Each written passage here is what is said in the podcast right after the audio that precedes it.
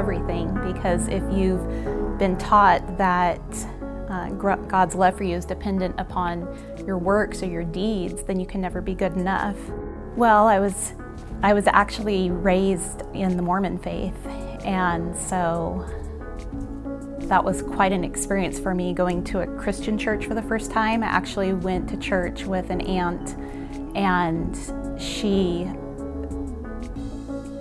it was the first time I, I really heard about Christ and the way that Christ was meant to be shared. And it made me really nervous, and, and it was so outside of what I'd been raised with. And uh, so I went back with her, and two or three times later, they did an altar call. And so I went up front and received Christ, and they were actually doing baptisms that day. So I went and, and got baptized, and I think from then on it's been pretty much a journey because there was a lot of undoing that needed to be done, a lot of new thought processes, and a lot of new. Uh, well, they're not new ideas, but they were new ideas to me. And so it's really been a journey for about the last 20 years of understanding uh, exactly who Christ is and how he's he's different than the Christ I was raised to believe he was.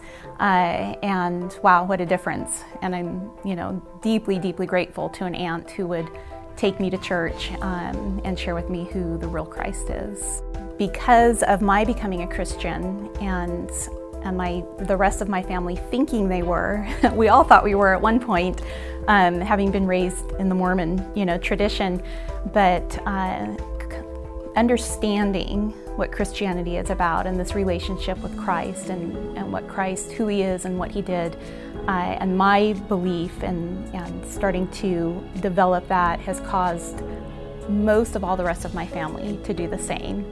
Uh, we currently don't have anybody attending uh, any longer uh, any of the Mormon churches, and so everybody's seeking out now, kind of on their own, uh, who Christ is. And, and, and, so I see that, you know, way back uh, as a 15 year old, you know, starting to learn and develop my own relationship with Christ, that God's used that to um, bring a whole family um, to know Him, to know Him the right way.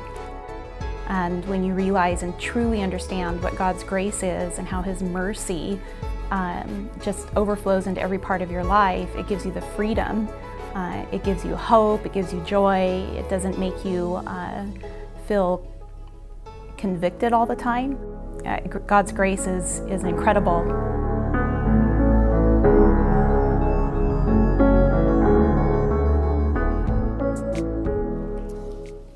You know, the grace of God really, really is incredible. In fact, it's amazing. And it's what makes all the, the difference in our lives so that we might know joy and, and peace and, and the fulfillment that God has, has designed us each to know. It's found in our relationship with Christ. Well, I want to welcome each of you. Glad that you're here. Those of you that are in the venue, welcome to you as well. Would you bow your heads with me as we, we pray together? Our Father, we give you thanks for this morning once again when we can come and worship. Thank you that you are here in our midst. Would you bless your word to us, speak to our hearts and our minds, that we might be, Lord, people that would shine, shine as the stars brightly for you. Thank you in Jesus' name. Amen. Well, you can turn in your Bibles to Philippians chapter, chapter 1. And uh, we're studying the book of Philippians in a series that Pastor Rick entitled Shining Like the Stars. I want to ask you to pray for Pastor Rick this, this next week.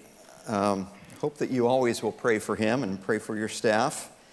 Pastor Rick will actually be speaking at Hume Lake, and he'll be speaking to uh, a conference, at a conference for pastors and their wives. And so there'll be pastors from, from all over that will be there that he will be, be sharing the scriptures with and, and teaching this, this next week. And you know what? I, I hope you realize that we are blessed to have Pastor Rick Countryman as our senior pastor here at Big Valley Grace. I hope you know that. He is a man who, who loves the Lord. That's right.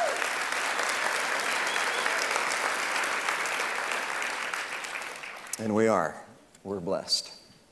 Well, listen, with your Bibles open, uh, Philippians chapter 1. We'll continue in chapter 1, verses 27 through 30, and uh, you can look along and read with me. Whatever happens, conduct yourselves in a manner worthy of the gospel of Christ. Then, whether I come and see you or only hear about you in my absence, I will know that you stand firm in one spirit, contending as one man for the faith of the gospel, without being frightened in any way by those who oppose you. This is a sign to them that they will be destroyed, but that you will be saved, and that by God. For it has been granted to you on behalf of Christ not only to believe on him, but also to suffer for him. Since you are going through the same struggle that you saw I had, and now hear that I still have. I want to ask you a question this morning, and it's, uh, it's an important question. What are you living for? What are you living for? About two years ago, a little over two years ago, I found myself in a hospital bed. And uh, in the middle of the night, about 3, 3.30 in the morning, that was the question I was asking myself. Doesn't matter how old you are, who you are, how long you've known the Lord. That's an important question. Question that we should ask ourselves. What am I living for? And your answer to that question has the power to absolutely change your life now and for all eternity. And your answer to that question, you need to know, is really your choice. It is your choice what you choose to live for. God has made your life that you might shine, that we might shine bright as the stars in the heavens above. He desires that that would be true, and, and yet we must choose to let our lives shine. That's a choice. And I really believe that that's the essence of this passage that we've just read that Paul shares, shared with the church of Philippi and really shares with us as well. Look again at verse 27, the first part of that verse. And uh, I'm reading from the NIV version. And Paul says there, whatever happens, whatever happens, conduct yourselves in a manner worthy of the gospel. Remember, Paul is writing from a Roman prison cell. He's hoping to return to see the Philippian church again, the church that he really birthed. But he, he doesn't know that that will happen. And he says, whatever happens, whatever happens to me or to you in any situation, in every case, conduct yourselves in a manner worthy of the gospel, the gospel of Jesus Christ. That word worthy is the word axios, and it, it's a word that just means to line up. It means to line up or it means to bring into balance. And Paul is saying to us, that our lives are to line up with something. They're to be brought into balance with something. And what they're to line up with and what they're to be brought into balance with is the gospel. The gospel of Jesus Christ. Our lives are to be lived worthy of that gospel. Listen to how the New Century Version puts it. Only one thing concerns me. Be sure be absolutely sure that you live in a way that brings honor to the good news of Christ. That's what concerns me. That's what matters most. That's what you must be absolutely sure of that your life lines up, that it is in balance with the good news, the gospel of Jesus. The New Living Translation puts it this way above all, There's nothing above this. It's your highest priority. It precedes everything else. Above all, you must live as citizens of heaven. Now, we live as citizens on earth, but we who know the Lord are to live on this earth as citizens of heaven, conducting yourselves in a manner worthy of the good news about Christ. The gospel is good news. That's really what the gospel means. It simply means good news. And Paul uses the word gospel 78 times in his writings, in his letters, his epistles that he writes to the New Testament churches and to us. It just, it's, it's throughout his writing. In fact, five times in this first chapter, we find gospel used. Two times in the four verses that we just read, Paul mentions the gospel. Listen to what Paul writes in 1 Corinthians chapter 15. He says, Now, brothers, I want to remind you. And he wants to remind us he wants to remind, he said, I want to remind you of the gospel I preached to you, which you received and on which you have taken your stand. And for those of us who have received the gospel, the good news, and that's what the gospel is for us. It's good news in our lives. And by the way, gospel simply, the good news simply implies that there's got to be some bad news as well. And that's reality. You, you, you see that every night on the TV set as you turn on the news or when you pick up your paper and you read it. There's bad news. We live in a world of bad news. But that bad news is a reality for each of our own lives individually as well. And so, what is that bad news? Well, the bad news is we're all sinners. And the penalty of sin, the Bible says, is, is, is death, is separation, it's sep- to be separated ultimately physically from these, these bodies, from this earth, from relationships of those that we love. But it's also to be separated spiritually, to be separated from, from God, the one who longs that we would be with Him, who made us for that very reason. And that's bad news. That's bad news for everyone. But that's where the good news comes in. That when we choose to choose Jesus when we believe in the good news. And he goes on to explain what that good news is. He says, By this gospel, you are saved. That's good news. That though we were dead in our trespasses and sins, we're forgiven, we're saved, we're brought into relationship with God. If you hold firmly to the word I preached to you, otherwise you have believed in vain. And he says, For, and now he explains this good news, for I received for what I received, I passed on to you as of first importance. This, again, is what matters most. It's above everything else. And what is that? That Christ died for our sins, according to the Scriptures. And by the way, that's the Old Testament Scriptures because the New Testament really wasn't around at that point but it's prophesied in the Old Testament that Christ would die, the Messiah would come, he would die for our sins, and he, that he was buried, and that he was raised on the third day, again, according to the Scriptures, the prophecies of the Old Testament.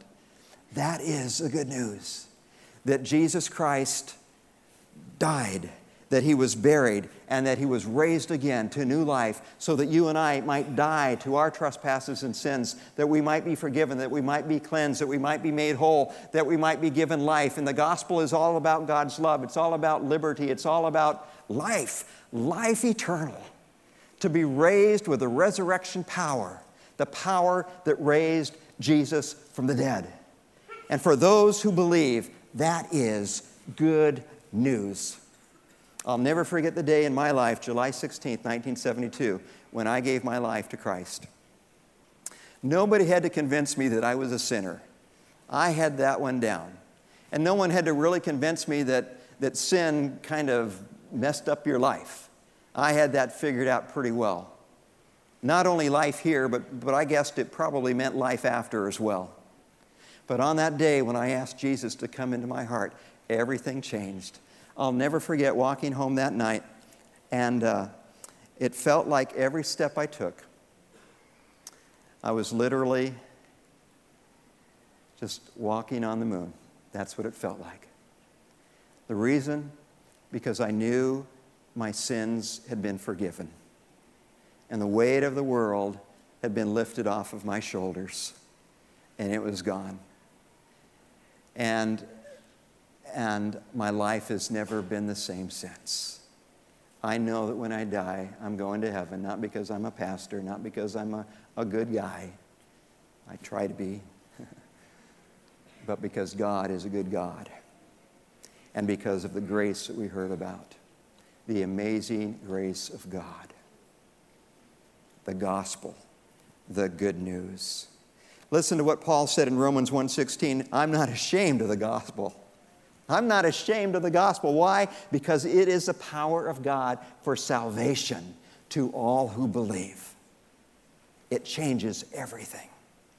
In Acts 20, verse 24, Paul said this However, I consider my life worth nothing. To me, if only I may finish the race and complete the task the Lord Jesus has given me. The task of what, Paul? The task of testifying to the gospel of God's grace. That was a task that Paul had been given. And you know what? That is a task that you and I have been given as well. Jesus said, Go into all the earth, making disciples of all, all people. He said, Follow me, and I will make you fishers of men. He said, He told the early church, He said, You shall receive power when, when the Holy Spirit comes upon you, and you shall be my witnesses in Judea, Samaria, and to the, the ends of the earth. We are His witnesses. Now, what kind of witness we are, that's the question but we are his witnesses. That is his command, and he has never re- rescinded that command in our lives. It's as true today as it was then. And Paul said, I consider my life worth nothing else compared to that task. Paul believed the gospel, and he calls us to, to believe it. He lived for the gospel and we are to live for the gospel. Believing in the gospel means to be living for the gospel. That's what it means. To, be, to believe in the gospel, it means to be living for the gospel. And that's what God calls us to. It governed Paul's life, it's to govern our lives. It is what you and I are here for. That's why we are here. Well, this morning, if you're taking notes and, in your outline, the key thought, the thing that I would want to leave with you, and I hope that, that more than anything else you would grab hold of is this, and it comes right really from the text. Live your life worthy of the gospel. Live your life so that it is in alignment with the gospel. Live your life so that it comes in balance with the gospel. It is a life worth living. Absolutely, truly worth living. Live your life worthy of the gospel. And Paul shares really three ways that I want us to look at briefly this morning of what it means to live our lives worthy of the gospel, this life that is worth living above any other life. And the first is this living worthy of the gospel is choosing to live a life of uncompromising commitment. It's choosing to live a life with no compromise a life of commitment, a life of uncompromising commitment. Look back at verse 27, the second part of that verse. Paul writes, Then whether I come and see you or only hear about you in my absence. Again, Paul's not sure, but he says, But whatever the case may be, I will know that you stand firm for the faith of the gospel. Now, that, that, uh, those two words, stand firm, it comes from one Greek word. It's, it's a, a word that means, was used of a soldier standing steadfast at his post, holding his ground, defending his position, whatever the cost. And, and so it's a soldier who remains committed. He's committed to his post at all times, and nothing can cause him to abandon or to compromise his position. Absolutely nothing. He's committed There's no compromise. And so Paul's saying to us to live this life, this life that is aligned with the gospel, this life that is in balance with the gospel, means to live a life of uncompromising commitment. It's a life of, of, of, of commitment, of total commitment, of complete commitment, a life with no compromise. And Paul said, Whether I come and see you or only hear about you in my presence, I will know that you stand firm. Uncompromising commitment. You know, when a man or a woman is committed to Jesus Christ, you can see it. You see it. You know it. It's evident in what you see, it's evident in what you hear, both in their public life and in their private life. Whether others see them or others don't see them, they're the same. They're consistent because there's no compromise. There's no compromise. And choosing to live a life of uncompromising commitment to the gospel is difficult. Have any of you arrived there yet? Any of you made it? I don't see any hands going up, and mine's certainly not up. And Paul, Paul couldn't put his hand up. He said, I haven't arrived yet, but I press on. I press on toward the call of the upward call of God in Christ Jesus. And choosing to live this life of uncompromising commitment is a lifelong, everyday pursuit. Lifelong, everyday pursuit of bringing every area of your life into consistency with this right here. Every area of your life being brought into consistency with, with the scriptures, an uncompromising commitment to live for Him. That's what the Bible calls us to. That's Paul's message here and throughout all of his writings. That's, that's the Word of God. Old Testament and New Testament. Listen to what Paul says in 2 Thessalonians 2:15. So then, brothers or sisters, stand firm. There's that word again, and that word, by the way, Paul uses 14 times in his writings. Stand firm. Stand firm. Over and over again, it's a theme in his writings to those who are followers of Christ. Twelve times he uses in his writings, live worthy. Live worthy. It's predominant in Paul's thinking. It permeates all his life and, and all that he shared with, with, with others, with us. And he says here in Second, Thessalonians So then, brothers, stand firm and hold to the teachings that I've passed on to you. Hold to them. Stand firm. To the Colossian church, Paul wrote, we pray this in order that you may, here it is again, may live a life worthy of the Lord and may please Him in every way, bearing fruit in every good work, growing in the knowledge of God. To be un- uncompromising in our commitment means that you seek, again, to align your life, to bring your life in balance with the gospel, and to live pleasing to God in every way in every good work every day. Uncompromising commitment. And again, this thinking permeates the writings of Paul to us. Listen to Ephesians 4 1. One book before Philippians. Paul exhorts the Ephesians and again, this is a church he wrote to while he was in prison in Rome. So he says, As a prisoner for the Lord, I urge you, I beseech you. There's everything within me. I'm saying, Listen to me, listen to me. I urge you to what? To live a life worthy of the calling you have received. Nothing matters more. Whatever happens, this is what is important. This is what I want you to know. This is the first thing. And Paul spends the final three chapters of Ephesians really describing the ways we are to live a life worthy of the calling we have received, a life of uncompromising commitment. And Paul oftentimes wrote that way. In fact, the first three chapters of the book of Ephesians are all about God's commitment to us. The last three chapters, chapters 4, 5, and 6, are all about our commitment to Him. First three chapters are about really doctrine, the teachings of, of God's grace, and, and the last three chapters are all about our duty, the duty that we do out of that grace, which is ours. First three chapters are all about our wealth in Christ, our riches. The last three chapters are all about our walk, our walk because of the wealth that we have in Christ. I want to try something, and I want to try and summarize those last three chapters, where Paul again begins by, by simply saying, I, I urge you, as a prisoner of the Lord, to live a life worthy of the calling you have received. And then he moves into, following that verse, chapter 4, verse 1, into those commitments that he says are worthy of the gospel of Christ. And so I'm going to need your help on this, all right? I want to ask you all to stand with me right now.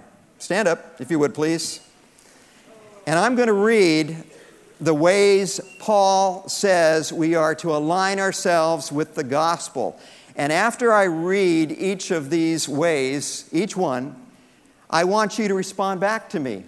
And I want you to respond back in this way I want you to, to shout out, stand firm.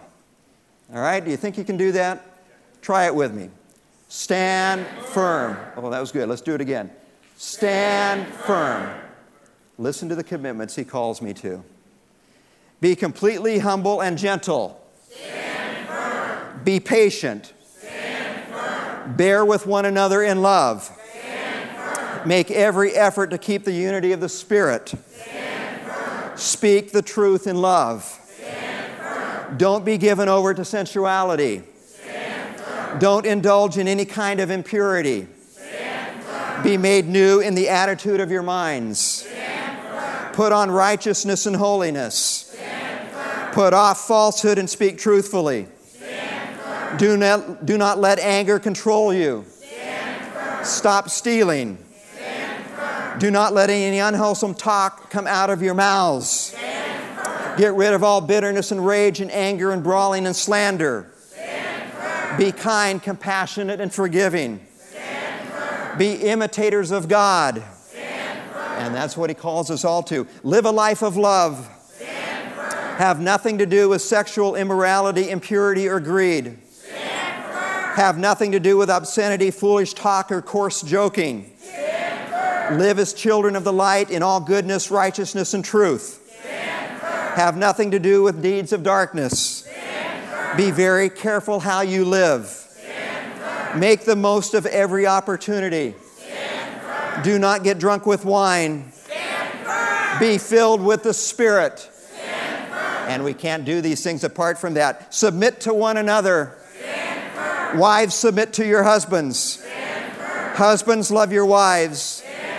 Children, obey your parents. Honor your father and mother. Fathers, do not exasperate your children. Bring them up in the training and instruction of the Lord. Employees, obey your employers as you would Christ. Work wholeheartedly. Employers, treat your employees in the same way. Finally, be strong in the Lord and in his mighty power. Put on the full armor of God. Stand firm in truth, in righteousness, in the readiness of the gospel of peace, in faith, and in your salvation. Pray in the Spirit for all the saints. Pray, I will fearlessly make known the mystery of the gospel. Stand firm. Whoa, you stood firm. And that took some commitment. That took some commitment. You may be seated.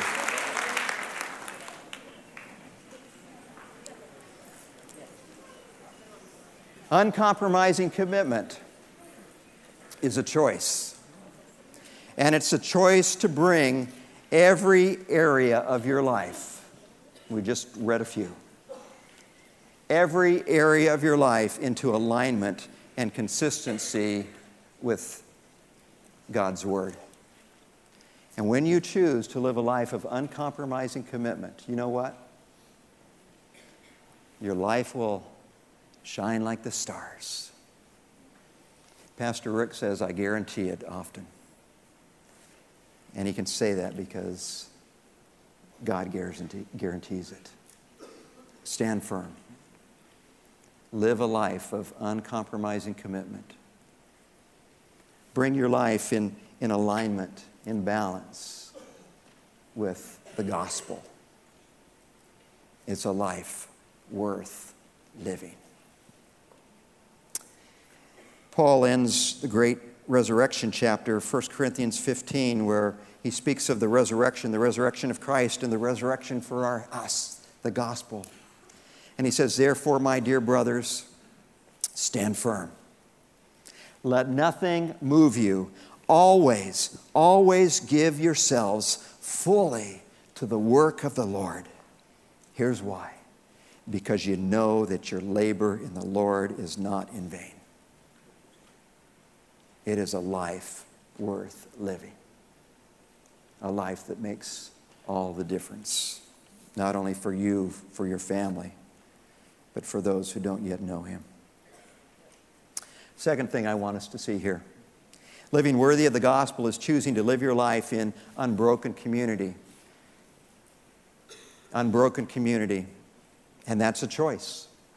Paul in verse 27, the, the third part of that verse says, In one spirit, contending as one man for the faith of the gospel. In the New American Standard Version, Paul writes, In one spirit, with one mind, striving together for the faith of the gospel. Have you discovered that, again, the Christian life is not easy? In fact, it's, it's, it's absolutely impossible on your own. Apart from Christ and apart from one another. We need Him. And you know what? We need one another as well. That's what the church is all about. The word contending or the word striving together, which I, I just read, comes from the Greek word soon athlio. Soon is a prefix, it means with or together. And athlio is is the, the word that we get our English word athlete or athletics. And so it's, it's an athlete uh, striving, contending together. It's athletes on, on the same team as one, contending and striving for the prize to win. And the church is a community of believers, it's a team it's an athletic team. One spirit, contending as one man for the faith of the gospel. One spirit with one mind, striving together for the faith of the gospel. And the church is a community of believers, and unity is essential within any community. In fact, the word unity is found in the, the word community. Without unity, there is no community. Without oneness, that togetherness, that striving, contending together, we lose. And living in unity is essential for the sake of the gospel. On the final night of his life, during the Last Supper, Jesus spoke these words to his disciples. He said, A new commandment I give to you love one another. As I have loved you, so you must love one another. And when you do, here's what he says By this, all men will know. What will they know? That you are my disciples if you love one another.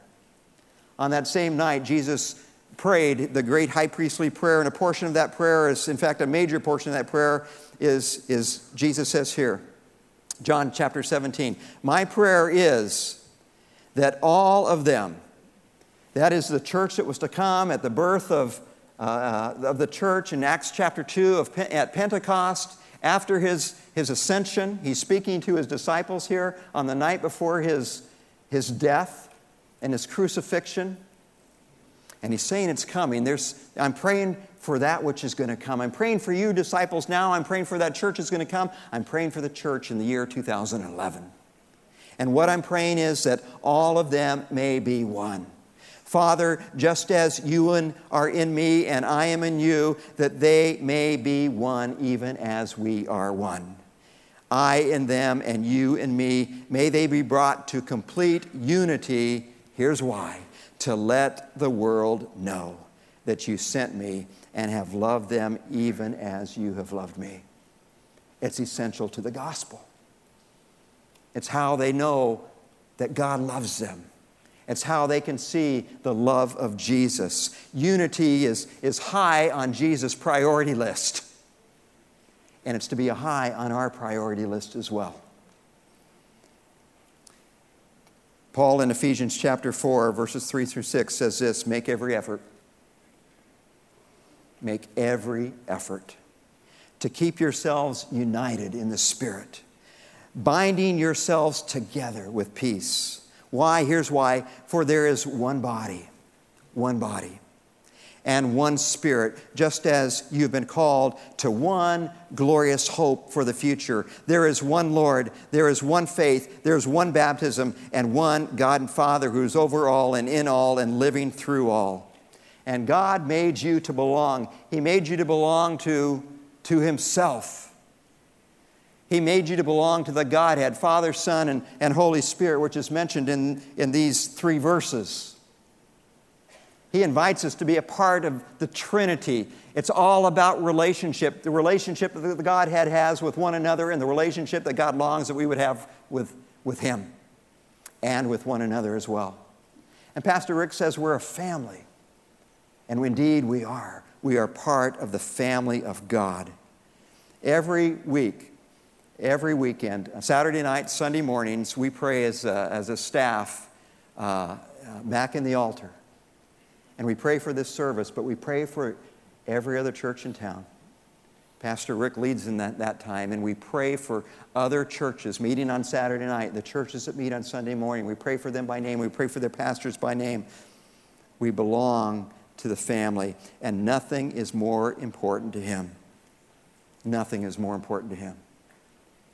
Don't ever allow yourself to be somehow pulled away. There's an enemy of our faith who wants to do just that. Paul wrote in Ephesians 5, speaking of marriage, but he was really speaking of something else because he says, he says, husband and wife are united and become one. But then he, he ends that whole section by saying, But I'm speaking of Christ and his church. God's desire is oneness. But there's an enemy who wants to separate us. That is true in our homes, that is true in the family of God. Don't allow that to be true in your life. Ephesians 4 6, the message everything you are, everything you think, everything you do is permeated with oneness. 1 Corinthians 12 27, again in the message, you are Christ's body. That's who you are. This little card you received today, I didn't know that they were going to put this in there. But who am I? I am a member of Christ's body. 1 Corinthians 12 27, all of you together as Christ's body, and each of you is a part of it. You are part of the body of Christ. You must never forget this, Paul says. Only as you accept your part in that body does your part mean anything. God designed us to live in community with one another. That is what the church is all about.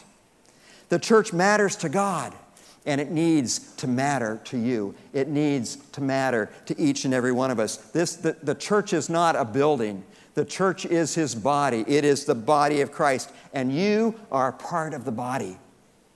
Don't ever forget that. Not only are you a part of the body, you have a part to play in the body. Every one of you. This little finger of mine is, is a part of my body. It's not a very strong part of my body. It's not a very coordinated part of my body. In fact, if I try and move it, it, it just causes my other fingers to move as well. But it's an essential part of my body. It is designed to be there. There's a purpose for that little finger. And if somehow it were to become separated from my hand, from the rest of my body, you know what? It would have even less strength. It would be a whole lot less coordinated. In fact, you know exactly what would happen. It would only shrivel up and it would only die. And that's exactly the way it works in Christ's body. You are a part, and you have a part to play. Don't forget that and don't allow anything to separate you from the body of Christ. Don't allow yourself to become disconnected. And you know what? Maybe some of you are disconnected. Maybe some of you listening on the internet are disconnected this morning. If you're disconnected, we can become dis- disconnected for a lot of reasons, I suppose. But when it comes right down to it, we're disconnected because we choose to be disconnected. But you can choose to be reconnected. Don't be disconnected. be connected. Make the choice to be connected. And we have all kinds of ways here at Big Valley for you to become connected. As Pastor Rick said earlier, it's not by looking at the back of one another's heads. His dis- discovery on uh, coming up on uh, the second Saturday of October, if you're new to the church, boy, you can discover how you can be connected. We have men's ministries, we have women's ministries, we have small groups, we have his teams, which are dozens and dozens of places where people have opportunity to serve in our church on teams. We have Celebrate Recovery, we have married ministries, we have seniors ministry, we have children and youth, we have uh, s- singles, we, we have, we're a large church, we're a big church. And there's, there's opportunity after opportunity after opportunity, but it's your choice. It's your choice. Choose to be, live your life in alignment. Choose to live your life in balance with the gospel, the gospel that saved you, the gospel that you serve. Live for Him. We are Christ's body here on earth. We are His hands, His feet, His eyes, His mouth to express the message of His love to the world. And that is why you are still here. That is why each of us is here. And the only reason we are still here. Don't forget that. Don't forget that. Living worthy of the gospel is choosing to live a life of uncompromising commitment. It's choosing to live a life of unbroken community. And finally, it's choosing to live a life of unflinching courage. Unflinching courage. Listen as I read again, beginning at verse 28. Without being frightened in any way by those who oppose you, this is a sign to them that they will be destroyed, but that you will be saved, and that by God. For it has been granted to you on behalf of Christ not only to believe on him, but also to suffer for him. Whoa. Since you are going through the same struggle you saw I had, and now hear that I still have. You know, fear is a natural response in all of our lives. It's part of our, our DNA, it's part of our spiritual makeup. And we struggle in times of opposition, we struggle in times of suffering, we struggle, struggle in, we, uh, we, we fear in times of opposition, we fear in times of suffering, we fear in times of, of struggle. Those three words are all used in these verses we just read. And it is part of who we are, our makeup that we don't like, but it's a reality in each and every one of our lives. And as much as none of us would seek these hardships or, the, or suffering in our lives, they are places that often provide the greatest opportunities for our lives to shine as lights, bearing testimony of the gospel of Christ. The antidote to fear is faith in Christ. The antithesis of fear is faith. It's faith. And courage is not the absence of fear, it is the result of trusting God. Trust in God who conquers every fear. Trust in God. It conquers and defeats every fear in our lives. You know, I mentioned to you that, that Pastor Rick is, is going to be going to this conference where he'll be speaking to pastors. And again, I'm convinced that he is God's man for the job. He is a man who leads fearlessly. He is a man who trusts in God. He is a man of uncompromising commitment. He is a man who is committed to the community of believers. And he, he has something to share with those pastors and their wives. He does because he shares it with us all the time.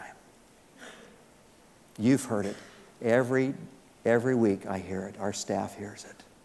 We know it. It is who he is. He is a, a man of, of unflinching courage because he is a man of great trust and faith.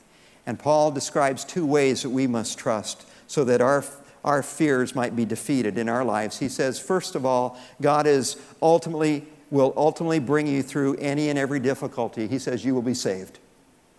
You'll be saved, you'll be delivered. I will see you through. Doesn't matter what it is. Whatever the opposition, whatever the suffering, whatever the struggle, I will save you. I will deliver you. I will see you through. The second way we trust, we're to trust, Paul says here in the verses we read, God is working in your life through whatever that, whatever that difficulty is, whatever the life difficulty, I am at work, God says. Where does he say that? He says this here It has been granted to you on behalf of Christ not only to believe in him, but also to suffer for him. How does that say it? The word granted is the word grace. It is by God's grace that you're saved. But he says it's also by God's grace that we can suffer. And just as God is involved in our salvation, he is just as in, just involved in our suffering.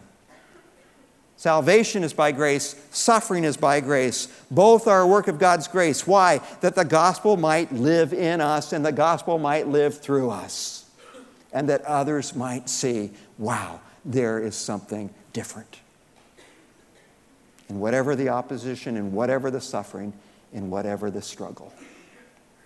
Peter put it this way and Peter's First Peter is all about suffering. 1 Peter 4, verses 12 through 13, again in the message. Friends, when life gets really difficult, don't jump to the conclusion that God isn't on the job, that somehow He's left, He's forgotten me. Instead, be glad. Be glad that you are in the very thick of what Christ experienced.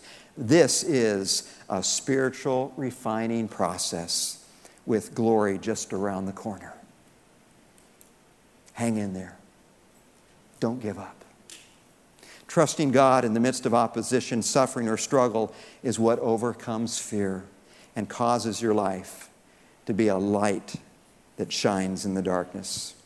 The psalmist put it this way in Psalm 112 He will have no fear of bad news. His heart is steadfast, trusting in the Lord. His heart is secure. He will have no fear. And in the end, he will look in triumph on his foes, whatever those foes may be. Where do you need to trust today? Where do you need to believe today? There's a God who will save you. There's a God who will deliver you. There's a God who is at work in your life or in the lives of others in whatever that situation is. Paul ends the book of Corinthians with these words be on your guard. Stand firm in the faith. Be men, be women of courage. Be strong. Don't give up. God is with you. God is with you. He will see you through. What are you living for today? Live your life. Align it. Make sure it's in balance with the gospel. May your life be worthy of the gospel. May my life be worthy of the gospel. May we choose to live committed. May we choose to live connected. May we choose to live courageous. And you can be sure that in those choices, your life will shine like the stars for all to see. There is no greater life, no greater life worth living.